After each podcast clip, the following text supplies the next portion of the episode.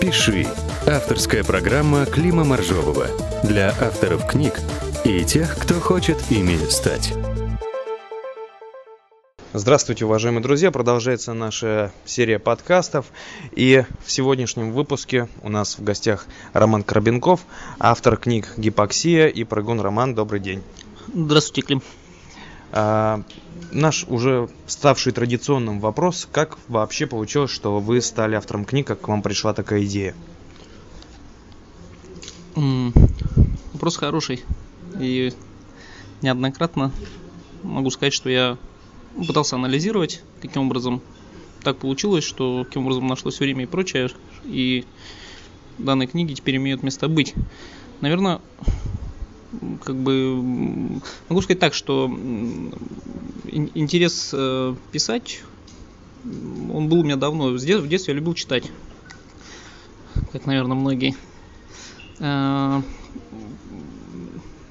скажем так, после прочтения определенных э, книг, в тот момент, когда я был мал и, соответственно, опыта у меня не было, по большому счету я занимался копированием. То есть я тут же менял героев, брал чуть-чуть отвлеченную сюжетную линию и начинал писать что-то свое, хотя, в принципе, могу отнести это к э, категории копирования, потому что опыта на данный момент тогда было мало, и, соответственно, по, по большому счету, перефразируя чужие вещи, я что-то пытался делать свое.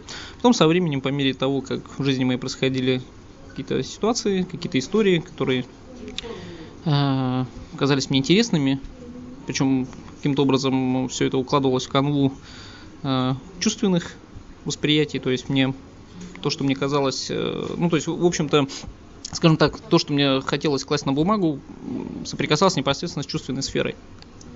То есть то, что вот, несколько влюбленностей, или нет, в общем-то, я могу даже сказать, что несколько опытов любви, которые происходили в моей жизни, мне захотелось их описать. В общем-то, две книги, они представляют собой саккумулированный мой опыт в чувственной сфере. Многие начинающие авторы делают свои первые шаги э, с рассказов, с короткой прозы. В вашем случае получилось не совсем так, и объем был уже больше. Вы об этом изначально задумывались или просто писали, как пойдет? Э, тут у меня есть короткие вещи тоже, есть что-то из области рассказа и что-то из области повестей. Единственное, что, скажем так, наверное, рассказами я по большому счету, ну, если могу так выразиться, то оттачивал перо.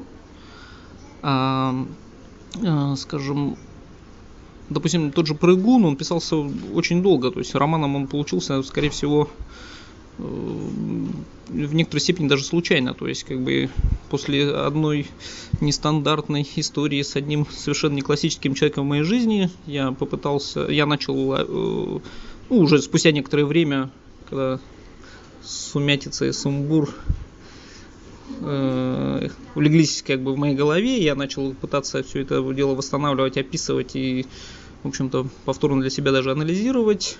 Через какое-то время, наверное, к середине э, прыгуна, как бы интерес интерес, ну что ли, иссяк, угас, да, то есть страсти улеглись и стало все воспринимать проще. В общем-то, прыгун мог и залежаться. Но тут так мне, наверное, можно сказать, повезло, что я встретился с другим человеком, который, в общем-то, в какой-то степени дополнял тот образ. Она была другой, но, опять же, в ряде черт она была похожа. И, в общем-то, на энергии, то есть э, в прыгуне образ Сашеньки, он по большому счету образ комбинированный а, и на энергии, можно сказать, второго человека мне, мне удалось эту книгу дописать. Поэтому, в общем-то, за 6 лет что-то сформировалось, что, в общем-то, наверное, можно назвать романом.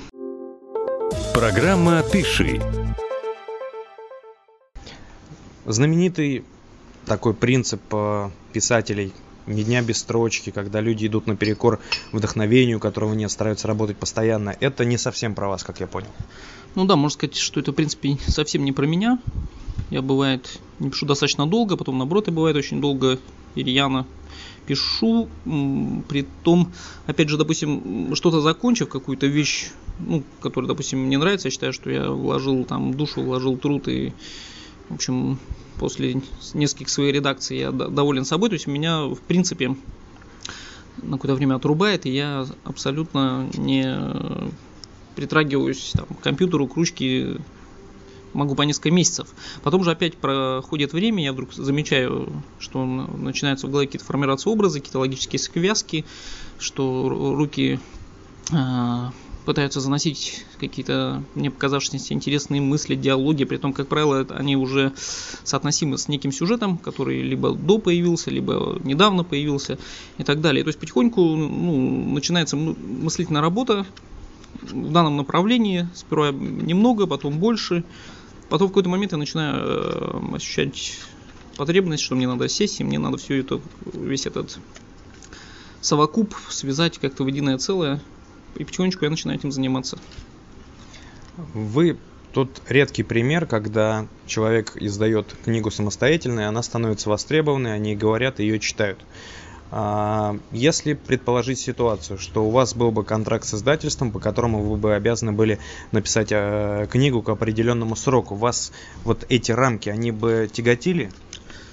Я думаю, да. У меня есть тоже такая особенность, я не могу, ну, мне не очень хорошо получается писать под заказ. Я уже пытался э, и получал э, соответствующие предложения, и в итоге я не могу, допустим, допустим, вот э, по профессии я юрист. То есть и я думаю, что накопив большой юридический опыт, я напишу третью книгу, которая будет уже не посвящена любовной тематике, наверное, там будет, конечно, любовная линия, но, в принципе, она будет посвящена э, профессии юриста в России, да, в, ну, вот, в настоящее время, с, ну, с некоторыми, может быть, тоже с неким сюрреалистическим уклоном. А, но суть как бы в том, что сейчас я пытался несколько раз начинать, и, в общем-то, работа не клеится. То есть, видимо, исходя из того, что на данный момент это все-таки составляет мою работу, мою рутину, и мне это, по большому счету, надоедает в мое будничное время. В общем, пока у меня получается писать, видимо, то, может быть, чего, скажем так, не хватает, чего меньше, то, что мне кажется наиболее ярким, да, что ли, то, что, скажем, какую-то черно-белую действительность, может быть, озаряет некими э, цветными вкраплениями, может быть, так это можно сказать. Ну, то есть, в общем, если коротко, то не пишу на заказ. Понятно. Если так назвать вас вольным художником, который пишет, когда пишется. Э, не боитесь ли вы, что в определенный день вот это вот все не будет приходить сверху, не будет вот этого желания, которое вас заставляет писать? Боюсь, думал об этом тоже, но, э, знаете, как бы сейчас уже боюсь меньше. Почему? Потому что, в принципе, как, любое, как любое занятие, которым когда-то ты уделял время, а потом со временем оно уходит куда-то на второй план, замещается какими-то новыми что ли, интересами. Тебе, в общем, то, что ты не делаешь, голова об этом вроде как перестает думать, и ты вроде как начинаешь, э, ну, как будто бы тебе становится это не нужно. Но опять же, стоит иногда даже, в принципе, некоторым легким насилием посадить себя за стол, покопаться в своих старых записях, в материалах, э, просто даже по поредактировать какие-то моменты, и, и в общем-то, все возвращается. То есть ты вдруг понимаешь, что что же я так долго, где же я так долго был, ты смотришь на дату, на документы, когда ты его создал, понимаешь, что ничего себе, пролетело столько времени, и, и в общем-то, скажем так, в какой-то степени наоборот, энергия, творческая энергия, она что ли аккумулируется, потому что стоит только сесть. Тот, кто пишет, тот, наверное, понимает, что если на какое-то время отвлекся, заставь себя, посади себя, и, в общем-то, как бы интерес придет, и в общем, работа возобновится. Вернемся к тематике э, самостоятельного издания книг. Э, здесь мнения у общественности, они прямо так можно сказать, ну, полярны. Некоторые считают, что нужно любой ценой прорваться в издательство сразу, другие говорят, что нужно э, сохранить за собой вот эту свободу и, э, по крайней мере, на первых порах издавать книги самостоятельно. В вашем случае вы как раз вот пошли по второму пути. Расскажите о том, что нужно сделать человеку, чтобы издать книгу. Вот есть у человека рукопись, куда идти? Тут как бы я тоже прошел, наверное, опыт, э, когда я предлагал, рассылал по издательствам свои первые вещи. Тоже гипоксию, в общем-то, мне удалось заинтересовать одно маленькое издательство, и ее я, допустим, ну, издавал не на свои деньги, ну, по крайней мере, первую редакцию. Но при этом как бы посмотрев, как это делается, потому что с издательством, в общем, плотно взаимодействие, оно было достаточно небольшое, и посмотрев, как они это делают, в общем-то, мне показалось, что я все тоже могу сделать абсолютно сам, поэтому, наверное, ко второй книге и подошел с точки, ну, как бы в таком срезе.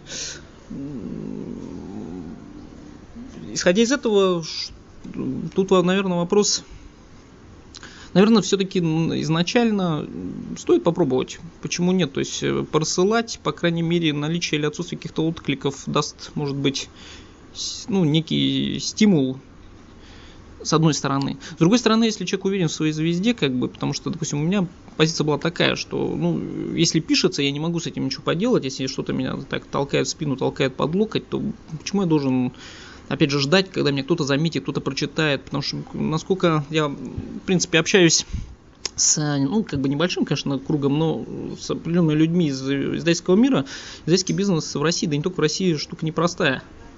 И как бы только отдаваться на откуп тому, что тобой заинтересуются, либо наоборот тобой не заинтересуются, потому что любой э, новый автор это как бы определенная определенный бюджет и для того же издательства. И, то, есть, э, то есть ты должен, часто тебе надо, может быть, придется сделать выбор, да, то есть ты должен писать что-то более коммерческое. То есть, ну, как бы что-то скажем так, не рядовое, сложное, то, что не похоже на другое, и, может быть, э, раскусывается как бы не с первого раза, но, может быть, и не будет интересным, и не будет востребованным, либо просто не будет коммерческим. Поэтому, исходя из этого, если берешь свою звезду, нужно пробовать. Есть воз... Но, опять же, опыт великая вещь, и в отсутствие его, конечно, сразу обращаться в... Ну, пытаться опубликовать что-то свое первым блином, я думаю, что это будет все-таки комом. Некий опыт нужен. Может быть, начать с интернета. Замечательная площадка. Востребована. Все читают, все смотрят, все интересуются то есть начать, на, начать с этого, начать э, как бы представлять себя в сети, далее получив какие-то отклики, где-то где-то совершенствоваться, где-то работать над ошибками и так далее. А потом со временем, в общем-то, некая практика придет. Далее можно будет попробовать и спуститься либо в свободное плавание, либо, опять же, мысль материально, неожиданно можно получить какой-нибудь звонок, который, который ты долго ждал и так далее. Ну вот, предположим, человек э, начал собственное продвижение в интернете. Он э, завел аккаунты в социальных сетях, возможно, открыл свой блог, публикует там свои тексты, получает отклики. Предположим, эти отклики, они э, положительные и поступают от людей, которых он не знает, то есть это настоящие новые читатели. Э, человеку приходит э, идея издать книгу за свой счет. Какие вот здесь есть подводные камни э, вот, при обращении к издательствам, которые в таком формате работают? Скажем так, э, я думаю, что здесь опять же ну, вот мой пример, да, с прыгуном. Я не обращался в какое-то конкретное издательство. Я переговорил с Ольгой Морозовой из издательства Ольги Морозовой. Это бывший главред журнала независимая газета, издательство независимая газета. А, и, соответственно, по большому счету я попросил поделиться некоторыми контактами. То есть, в принципе, художник, редактор, корректор, все люди были из разных, э, в общем-то, сказать, ну, можно так сказать, организаций. То есть это не было какое-то единое издательство, куда я пришел своими идеями, они взялись и под ключ мне все сделали. То есть я начал с того, что несколько редакций сделал самостоятельных. Потом одну редакцию сделал мой отец, как бы, который человек с двумя высшими образованиями, и, в общем, я мог ему довериться, и он, скажем так, как мой родственник мог э, в общем-то, скажем так, мог просмотреть, проанализировать, отредактировать, ну, не как просто профессионал, да, как бы, который с холодным сердцем. Потом у меня был, я подключал редактора, который, ну, то есть книга претерпела несколько редакций, у там одного замечательного профессионала, э, которого привлекал извне, соответственно. В общем, скажем так, прыгун из себя представляет работу разных людей, работу разных профи, которые, в общем-то, совершенно из разных сфер, включая, не знаю, могу себя профи назвать, нет, но и в том числе, то есть написал один человек, редактор провел другой человек, нарисовал, прочтя. Третий человек откорректировал, отверстал четвертый, пятый. Напечатали как бы тоже напечатали в Москве, напечатали в другом регионе, в городе Киров, поэтому, скажем так, в общем, эта паутина плелась тоже достаточно долго, какое-то время определенное. Получается такой э, своеобразный конструктор. В этой связи возникает вопрос. Вот э, издательства, которые издают э, книги за счет авторов, они предлагают услуги под ключ. То есть приходите, давайте деньги, мы все для вас сделаем. Если человек самостоятельно, через знакомых или через фрилансеров находит вот опять-таки художника, корректора, верстальщика и приходит уже с, по сути, готовым макетом книги, в таком случае будет заметно дешевле я думаю, определенно, потому что люди, которые продают готовые продукты, как бы, как правило, в этот готовый продукт включена, ну, где-то процентов 30, если не больше, э, стоимость их консалтинга. Поэтому, когда ты э, действительно этот продукт разберешь на атомы, сможешь привлечь разных людей, рассказать им, поставить самым лично свою задачу и, в общем-то, достичь, прийти с ними вместе к какому-то результату и сам собра, соберешь, э, скажем так, э, сам соберешь готовый пакет, состоящий из работы ряда людей, да, то, в общем-то, вот этот самый консалтинг, стоимость его ты сможешь выбросить. Я думаю, что это, ну, как бы на порядок дешевле будет. Хорошо, идем дальше. Э, предположим, э, книга издается, вот она есть, вот она готова, ее можно взять в руки. Э, издательства, они берут на себя обязанность, так скажем, размещения книг в магазинах, в интернет-магазинах, в обычных по старинке офлайновых магазинах, или это тоже история, которым стоит заниматься непосредственно автором? С гипоксией то издательство, которое публиковало ее. Но единственное, что, опять же, оно не было именно тем издательством, которое просто публикует и берется за что угодно, лишь бы заплатить. И они занимались э, сами распространением со, с, прыгуном, который был э, исполнен мой, в общем-то, самостоятельно, опять же, с привлечением разных людей. Там ситуация была другая. Э, по большому счету я искал книготорговые компании, которым давал, они смотрели и брались либо не брались. С прыгуном мне немножко был такой нюанс, э, трудность, которую я э, скажем так, э, случилось у меня сразу практически как публика, ну, как прыгун увидел жизнь в своем нынешнем книжном твердом виде, а именно то, что в ту весну, когда он вышел, был какой-то повышенный процент самоубийств, при том как бы молодежи. И исходя из этого, бритва на обложке и так далее, это было мне не на руку, потому что ну, некоторые э, книготорговые сети отказались именно поэтому, что ой, ой, бритвой, ой, люди прыгают в окна, тут что-то, при том, ну, как бы некоторые даже не вникали.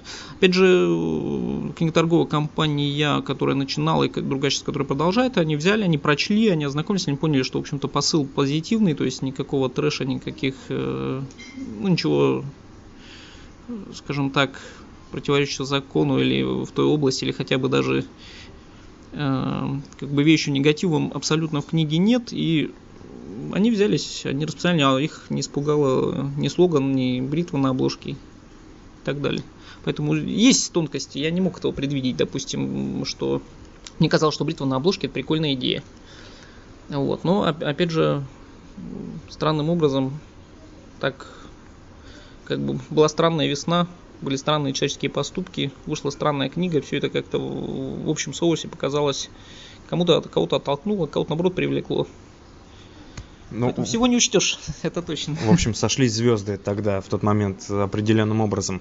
Что касается взаимодействия с книготорговыми компаниями, как оно вообще происходит? Человеку нужно позвонить туда, сказать, вот у меня есть книга, посмотрите ее. Так просто или что-то еще нужно делать?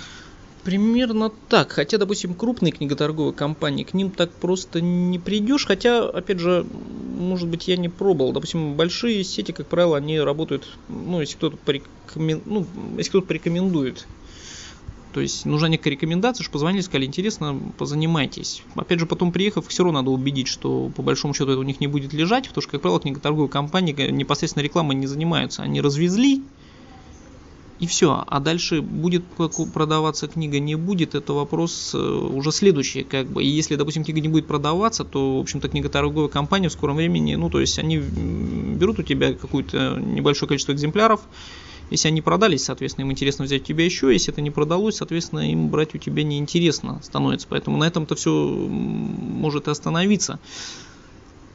Исходя, поэтому, опять же, написать книгу одно. Почему все-таки я более советую начинающим авторам, может быть, э, пытаться использовать интернет-площадки, потому что написать одно, как бы здесь все-таки есть ряд моментов таких классических, как сделать презентацию. Раз. Использовать какие-то ну, рекламные носители, потому что, допустим, с прыгуном, э, ну, как бы, будучи ограничен, опять же, в бюджете, то есть я по большому счету Э, долгое время, э, опять же, обладая достаточно ограниченным опытом, все-таки именно в консалтинге, в маркетинге книг, я по большому счету методом проб ошибок испробовал разные инструменты, вплоть до каких-то счетов метро, вплоть до того, что нарядить несколько трамваев свою обложку и, и так далее. То есть отдавал последние деньги, но, в общем-то, где-то результат был, где-то результат был такой вспышечный, он был и тут же иссяк там спустя месяц уже не дал результата. Э, то есть, в общем-то, вопросов возникает, честно говоря, большое множество. Потому что напечатать одно, а так, чтобы потом это не встало вопросом, где это по большому счету все хранить, да, и что с этим делать, э, это вопрос отдельный, он достаточно непростой. Он, я бы даже сказал, наверное, он самый сложный. Вот если мы не берем интернет, а говорим только об офлайн рекламе, из всего, что вы делали, что дало наибольший эффект?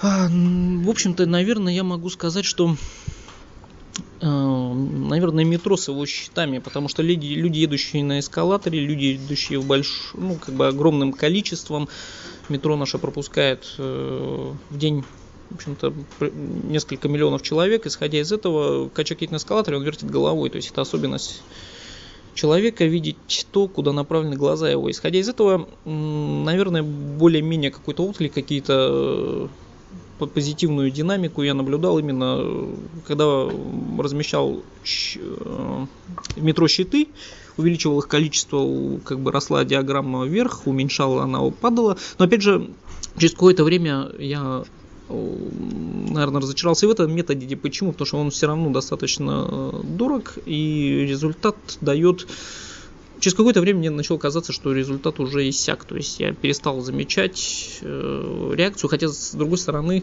э, постоянно едущие разные люди как бы и тем не менее, да, то есть через какое-то время, спустя, наверное, год, как я пробировал этот способ, э, эффект стал минимальным, я отказался от этого вида рекламы. Хотя бы примерно о какой сумме идет речь? Хотя бы порядок назвать. Вот один щит в метро в московском. Один щит в метро, когда...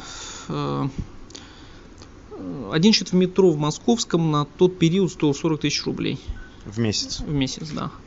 У меня как бы получалось где-то, наверное, вот примерно их размещать, наверное, по два в месяц. Один раз я, ну, изначально я, когда, скажем так, прыгун вышел, и у меня были определенные накопления, я пытался, я хотел, соответственно, ну, раз написал книгу, я думал, что смысла жалеть по большому счету денег нет. В общем, я могу сказать так, что все свои накопления, которые у меня были того времени, после выхода Паргуна, после того, как я сделал презентацию, после того, как я э, реализовал первый маркетинговый пакет, который включал в себя вот как раз 4 счета в метро, три троллейбуса я делал свою обложку. Я напечатал большое количество листовок формата такого, наверное, Э, ну, может быть, чуть меньше половины листа А4, которые самоклеящиеся листовки, которые, в общем-то, у меня занимался человек, он их разъезжал и проклеивал. Через какое-то время я проезжал там, проверял его. Одирали их на самом деле быстро, он тоже какой-то кратковременный эффект это имел. Ну так, в общем, если все это сложить, и по большому счету в тот момент я начал жить с чистого листа. Почему? Потому что, в общем-то, после того, как я все это сделал, денег у меня не осталось. То есть ну, понятно. То есть э, получается, что самый затратный момент здесь это не столько издание книги, сколько ее именно продвижение. Так выходит? Я думаю, что так. Я думаю, что так. Сейчас, э, скажем так, ну да, по большому счету дело в этом. Напечатать можно. Другое дело продать, продать, заинтересовать. Тем более, если ты пишешь что-то как бы в каком-то своем жанре, то, что, скажем так, находит отклик далеко не у всех, там, не знаю, скажем так, тоже люди же, кто-то любит сложное кино, кто-то любит попроще комедии, поэтому при том, наверное, вторых больше. Люди устают, людям хочется, не хочется ломать голову, людям хочется, наоборот, отвлечься, расслабиться и, опять же, потом приступить к работе отдохнувшими и делать свою работу лучше, нежели... Поэтому, если ты продаешь какой-то, тем более, не классический продукт, я думаю, что самое сложное, да, это реализовать его. Программа «Пиши». Что касается нового ваших работ, вот над чем, над чем сейчас работаете, когда, может быть, ждать новую книгу, если назовете сроки, хотя бы примерно? Целюсь на 2016 год. Работа идет. Работа идет медленнее, чем хотелось бы, потому что у меня есть все равно основ, основная своя работа, которая отнимает у меня много времени, поэтому пишу урывками, пишу в отпусках. Но тем не менее пишу. Главное, что вещь есть в голове, то есть она уже достаточно обросла мясом, текста напечатанного, ну, как бы есть как бы уже какое-то количество напечатанного текста, наверное, четверть книги материал, э, в общем-то, я знаю, чем, э, с чего начнется, я знаю, как бы, что будет в середине, я знаю, что будет в конце, я знаю, чем закончится, сформированы герои, есть, э, у всех есть характеры, потому что люди все так или иначе реальные, так иначе следы моей жизни оставившие, и, в общем-то, есть скелет, который, в общем-то, надо погрузить в плоть, Поэтому надеюсь на 2016 год, надеюсь успею. Будем работать.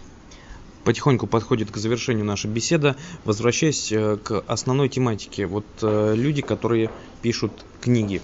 Если человек имеет только такое намерение и пока не знает, как подступиться к такой большой затее, потому что она изначально кажется просто э, непомерной, огромной, может быть, есть какие-то приемы, так скажем, секреты фирмы, как вот сесть и начать, вот что нужно сделать, какие-то советы?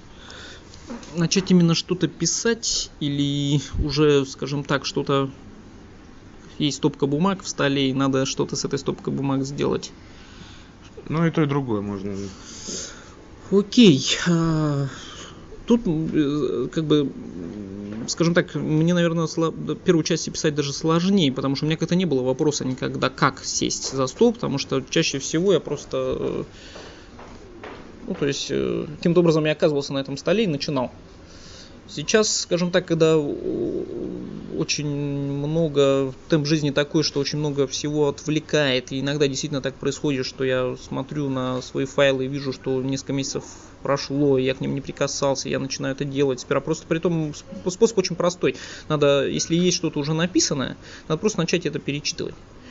И тут же многое начинаешь править, потому что ну, усложняешься, в принципе, ну, как проходит несколько месяцев, и ты все равно немножко другой. И, в общем-то, что-то видишь лучше. Притом голова остыла уже от ранее написанного, и ты можешь, соответственно, увидеть, что здесь э, как бы есть некие широковатости, здесь их нету, здесь лучше, здесь хуже и так далее. То есть начинаешь редактировать, и, в общем-то, интерес возвращается, и по большому счету ты не замечаешь, как вот ты уже пробежал текст и уже, в общем-то, пишешь продолжение по большому счету. Поэтому, исходя из того, как себя заставить, ну, наверное, где-то в какой-то степени здесь, наверное, должно что-то быть именно с точки зрения, что твое или не твое, потому что кто-то прекрасно поет, кто-то замечательно танцует, кто-то пишет лучше, кто-то пишет хуже, кому-то это надо, кому-то это не надо, кто-то думает просто, что ему это нужно. Вот. А с точки зрения, э, когда уже написано, ну, тут, да, как бы холодным душем сразу должно быть то, что продать непросто. Вот так, то есть надо, то есть с, э, и, и требует затрат, и требует определенных затрат, и насколько я знаю, опять же, из общения с ну, вот с, с людьми из сферы издательств, э, книга, которая, скажем так, зарабатывать даже мастистые авторы начинают маститые авторы, пардон, начинают э, ну, по большому счету даже не на второй, не на третьей книге, а гораздо дальше, при учете, что первые две имели э, ну, некий резонанс. Вот. Э, поэтому все-таки изначально изначально наши читатели все равно это наше окружение, это наши друзья и так далее. Уже получая их поддержку, уже зная, что по большому счету все весь твой круг, кому ты дал, они знают, что в конце твоей книги. В общем-то, можно предполагать, что и другие люди, которым, в общем-то, все, все равно, ну, как бы, до тебя как человека, да, то есть они совершенно к тебе с холодным сердцем, с холодным мозгом, что им вдруг они найдут время, чтобы узнать, что там в конце. Вот, поэтому как вот эти моменты все надо учитывать. И, наверное, наверное, скажем так, интернет, и опять же, ну, писать в стол скучно. Если, если пишется, если вот э, нет покоя, да, если все-таки что-то кропается бесконечно, то мне кажется, оно, в общем-то, найдет свою дорожку, так или иначе. Если о чем-то постоянно думаешь, в общем, это уже, наверное, в принципе, банально, все знают, что если о чем-то сильно думаешь, то по-любому это сам себе наколдуешь, поэтому пишите, колдуйте, все получится. Ну, то есть формула книги от Романа Крабенкова – это труд, помноженный на веру в свою звезду, помноженный на определенный бюджет на продвижение. Выходит так? Да, да, я думаю, что да. Я думаю, что да. И, в общем-то,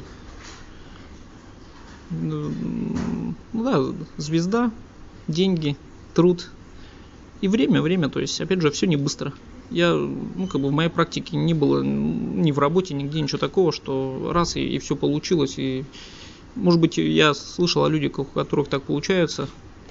Многие умеют так организовать свою работу, что они на ней не присутствуют и при этом зарабатывают очень хорошо. В моей практике нет таких случаев, то есть все через какое-то время. Но если чему-то долго уделяешь время, так или иначе, круги на воде, бесконечные круги на воде, которые ты создаешь, они рано или поздно приводят к некому штурму. Поэтому надо пробовать. Ну что ж, уважаемые друзья, подводя итог нашей беседы, так как полчаса уже пролетели незаметно, можно сказать, что садитесь, начинайте работать над своей книгой, главное верьте в себя, несмотря ни на что, и если есть определенный бюджет на маркетинг, попросту говоря, на продвижение своей книги, э, задействуйте его, и эффект будет э, гораздо быстрее и ярче. И напоминаю, сегодня с нами был Роман Карбенков, автор книг «Гипоксия» и «Прыгун». Роман, спасибо вам за то, что нашли для нас время. Спасибо большое. «Пиши» – авторская программа Клима Моржового для авторов книг и тех, кто хочет ими стать.